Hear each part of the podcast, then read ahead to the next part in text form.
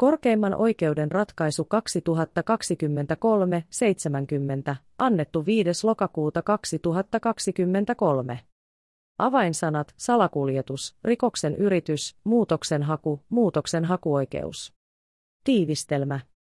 A oli tilannut pregabaliinia, jonka tuonti maahan yksityishenkilönä on lääkelain säännösten mukaan kielletty. Korkein oikeus katsoi, että kysymys oli salakuljetuksen tunnusmerkistön mukaisesta maahantuonnin yrityksestä eikä maahantuonnista, koska tulli oli pysäyttänyt lähetyksen ja ottanut sen haltuunsa. Syyttäjä oli hakenut hovioikeuden tuomioon muutosta pelkästään siltä osin kuin hovioikeus oli katsonut vastaajan menettelyn käsittäneen maahantuonnin asemesta maahantuonnin yrityksen. Korkein oikeus totesi, että salakuljetusta koskevassa rangaistussäännöksessä yritys on rinnastettu täytettyyn tekoon. Syyttäjän valituksen katsottiin kohdistuvan ainoastaan perusteluihin, minkä vuoksi valitus jätettiin tutkimatta. Korkeimman oikeuden ratkaisu. Syyttäjälle ja alle myönnettiin valituslupa. Syyttäjä vaati valituksessaan, että AN katsotaan maahantuonnin yrityksen asemesta tuoneen maahan 995 grammaa pregabaliinia. A vaati valituksessaan, että syyte hylätään ja että rangaistus joka tapauksessa lievennetään sakkorangaistukseksi. Syyttäjä ja A vastasivat toistensa valituksiin vaatien niiden hylkäämistä. Korkein oikeus varasi syyttäjälle tilaisuuden lausua siitä, oliko syyttäjällä oikeus hakea hovioikeuden tuomioon muutosta pelkästään siltä osin kuin hovioikeus oli katsonut AN-menettelyn täyttäneen maahantuonnin asemesta maahantuonnin yrityksen. Syyttäjä antoi lausuman. Perustelut. Asian tausta. Käräjäoikeus on katsonut näytetyksi että A oli ilman asianmukaista lupaa taikka muuten tuontia koskevien säännösten tai määräysten vastaisesti tuonut postitsen maahan 995 grammaa lääkeaineeksi määriteltyä pregabaliinia vaikuttavana aineena sisältänyttä jauhetta.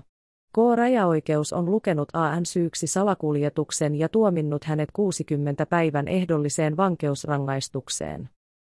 Hovioikeus on katsonut, että AN-menettelyssä oli ollut kysymys maahantuonnin asemesta maahantuonnin yrityksestä, koska tulli oli suorittamassaan valvonnassa pysäyttänyt Suomeen saapuneen tavaran ja pitänyt sen hallussaan. Hovioikeus ei kuitenkaan ole muuttanut käräjäoikeuden tuomion lopputulosta. Kysymyksen asettelu korkeimmassa oikeudessa.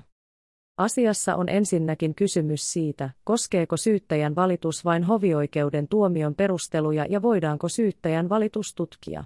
AN-valituksen ja syyttäjän valituksen sekä AN-valitukseen antaman vastauksen johdosta kysymys on myös siitä, onko A menettelyllään syyllistynyt salakuljetukseen ja myös siitä.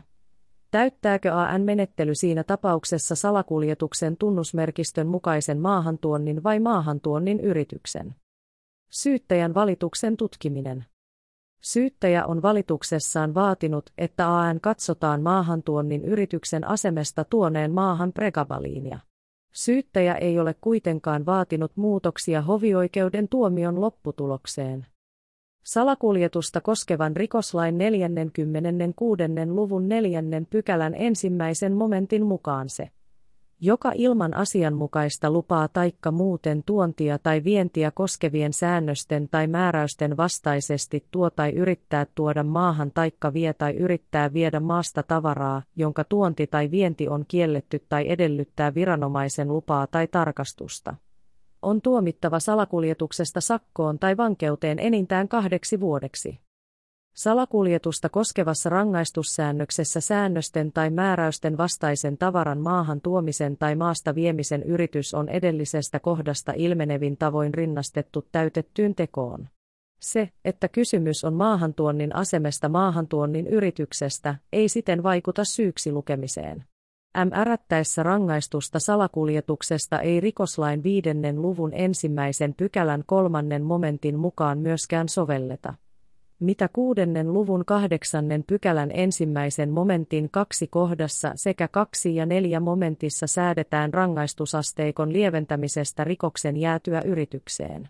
Se, että salakuljetusta syyksi luettaessa tekijän katsotaan tuoneen eikä vain yrittäneen tuoda tavaraa maahan, ei siten rikoslain säännösten mukaan itsessään vaikuta rangaistuksen mittaamiseen.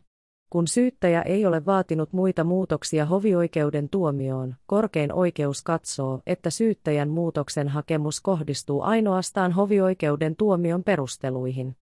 Oikeuskäytännössä on vakiintuneesti katsottu, että asianosaisella ei pääsääntöisesti ole oikeutta hakea muutosta pelkästään tuomioistuimen ratkaisun perusteluihin eikä oikeutta muutoksen hakuun ole muissakaan tilanteissa joissa ratkaisun lopputulos ei voisi muutoksen hakemuksen johdosta muuttua. Katso esimerkiksi KKO 2021-46, kohta 4 ja siinä viitatut ratkaisut. Kiellosta hakea muutosta tuomion perusteluihin on korkeimman oikeuden ratkaisukäytännössä kuitenkin poikettu silloin kun muutoksen hakijana olevalla yksityisellä henkilöllä on katsottu olevan oikeudellinen tarve tai muutoin riittävä aihe muutoksen hakuun pelkästään perustelujen osalta. Katso esimerkiksi KKO 1982 17 ja KKO 1987 110. NIN on katsottu olevan erityisesti silloin, kun kysymys on pakkokeinon kohteeksi joutuneen muutoksenhausta vapauteen kohdistuvaan pakkokeinopäätökseen, katso KKO 2023-20, kohdat 7 ja 8. Korkein oikeus on vahvennetussa jaostossa antamassaan ratkaisussa KKO 2023-20 lisäksi katsonut, että sillä on oikeus arvioida myös pakkokeinon määräämistä vaatineen rikoskomissarion valituksesta. Onko matkustuskiellon määräämiselle ollut lailliset perusteet, vaikka muutoksenhaun kohteena olleen ratkaisun lopputulosta ei ole enää mahdollista muuttaa kohta 16? Syyttäjä on korkeimman oikeuden häneltä pyytämässä lausumassa perustellut valituksensa tutkimista ennakkopäätöksen tarpeella ja valituksen kohteena olevasta kysymyksestä annettavan ratkaisun merkityksellä esitutkintaviranomaisille, syyttäjille ja tuomioistuimille. Korkein oikeus toteaa, että sen päätehtävänä on ennakkopäätöksiä antamalla huolehtia lainkäytön yhtenäisyydestä ja oikeuskäytännön ohjaamisesta, katso KKO 2023-20, kohta 10. Ratkaistessaan asian, josta ennakkopäätös annetaan, korkein oikeus kuitenkin toimii sen ratkaistavaksi saatetussa asiassa yleisenä tuomioistuimena ja noudattaa sitä koskevia säännöksiä ja vakiintuneita yleisiä periaatteita. Kielto hakea muutosta ratkaisun perusteluihin on yksi näistä periaatteista. Asiassa ei myöskään ole kysymys edellä kohdassa seitsemän mainituista tilanteista, joissa sanotusta periaatteesta on katsottu voitavan poiketa. Syyttäjän valitus on siten jätettävä tutkimatta. Onko AN-menettelyssä kysymys maahantuonnista vai maahantuonnin yrityksestä? A on valituksessaan ensisijaisesti vaatinut syytteen hylkäämistä, koska hän ei ollut tilannut pregabaliinia. DMn johdosta korkein oikeus katsoo, että AN-valitus ei anna aihetta arvioida näyttöä toisin kuin hovioikeus. A on siten tilannut verkkokaupasta 995 grammaa pregabaliinia, jonka tuonti yksityishenkilönä on lääkelain 11 pykälän nojalla kiellettyä. Pregabaliini on jäänyt tullin haltuun. Korkein oikeus toteaa lisäksi, että pregabaliini on ensimmäinen kesäkuuta 2023 voimaan tulleella huumausaineina pidettävistä aineista. Valmisteista ja kasveista annetun asetuksen muutoksella 19 2022 osaa lisätty huumausaineeksi. Pregabaliini on edelleen myös lääkeluettelosta annetun lääkealan turvallisuus- ja kehittämiskeskuksen päätöksen 183 2022 osaa mukaan lääke ja sillä on lääkkeellistä käyttöä. Pregabaliinin luokittelussa ei ole siten huumausaineasetuksen muuttamisen seurauksena tapahtunut sellaisia muutoksia, joilla olisi merkitystä tässä asiassa, katso KKO 2016-34 ja KKO 2016-35. Syyttäjän valitus, jossa hän on vaatinut, että AN katsotaan maahantuonnin yrityksen asemesta tuoneen maahan pregabaliinia, on edellä jätetty tutkimatta. Syyttäjä on kuitenkin myös AN-valitukseen antamassaan vastauksessa esittänyt, että kysymys oli maahantuonnin yrityksen sijasta maahantuonnista. Kun tällainen vaatimus voidaan esittää vastauksessa, katso korkein oikeus 2021-46, kohdat 9.13, korkeimman oikeuden arvioitavana on, onko kysymys ollut maahantuonnista vai sen yrityksestä. Rikoslain 46. luvun neljännen pykälän ensimmäisen momentin mukaan salakuljetuksena rangaistavaa on muun muassa tavaran maahantuonti ja tuonnin yrittäminen lainkohdassa säädettyjen muiden edellytysten täyttyessä. Salakuljetusta koskeva rangaistussäännös on luvatonta taikka säännösten tai määräysten vastaista tuontia ja vientiä koskeva yleissäännös. Sen tarkoituksena on edistää tuontia ja vientiä rajoittavien lakien tavoitteita, joita ovat muun muassa tuontitavaroista ihmisten tai eläinten terveydelle aiheutuvien vaarojen välttäminen ja väestön turvallisuus. SNS on perinteisesti kytkeytynyt tulliverotusta ja tullausmenettelyä koskevaan sääntelyyn, katso KKO 2007-45, kohta 4. Aan menettelyn katsomista maahantuonniksi puoltaisi käsitteen maa yleiskielinen määritelmä, joka viittaa Suomen valtion rajoihin.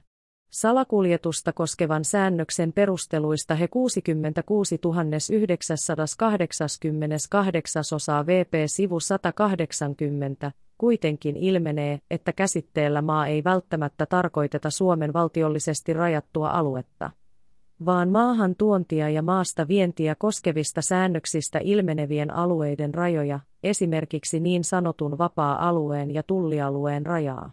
Esitöissä käsitteelle on siten annettu yleiskielisen määritelmän asemesta juridistekninen merkitys. Korkein oikeus on ratkaisussaan KKO 2007-45 arvioinut rikoslain 44. luvun 5. pykälän mukaisen lääkerikoksen tunnusmerkistön tuo maahan täyttymistä tapauksessa jossa tulli oli takavarikoinut vastaajan osoitteeseen postitse lähetetyn lääkeaineen. Viitattuaan edellä selostettuun esityölausumaan korkein oikeus lausui, että salakuljetusrikoksessa kysymys on maahantuonnin yrityksestä silloin, kun säännöksen vastainen maahantuonti paljastuu tullin tarkastuksessa. Mikä voi tapahtua vasta tavaran jo ollessa Suomen tullialueella? Todettuaan, että lääkerikossäännöksessä maahantuonnin yritystä ei ole säädetty rangaistavaksi, korkein oikeus mainitsemillaan perusteilla katsoi, että lääkerikossäännöksen tunnusmerkistötekijän tuo maahan on perusteltua katsoa täyttyvän. Kun postitse Suomeen tilattu lääkevalmiste on saapunut Suomen maa- tai merialueelle, vaikka lähetys ei läpäisisikään tulliviranomaisten suorittamaa tarkastusta, eikä sitä luovutettaisi vastaanottajalle, katso KKO 2007-45, kohdat 4. 5 ja 10 sekä KKO 2022-49, kohta 7. Dopingrikosta koskevassa korkeimman oikeuden ratkaisussa KKO 2022-49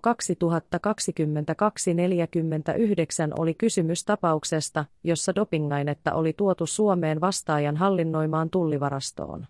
Ratkaisunsa perusteluissa korkein oikeus totesi muun muassa, että dopingrikosta koskevassa rangaistussäännöksessä käytetään maahantuonnin osalta samanlaista ilmaisua kuin salakuljetuksessa tuo tai yrittää tuoda maahan. Korkein oikeus katsoi, että tullilainsäädännön mukaisessa kauttakuljetuksessa Suomessa olevia tavaroita ei voida katsoa tuoduksi maahan dopingrikosta koskevassa säännöksessä edellytetyllä tavalla. Katso kohdat 12 ja 13.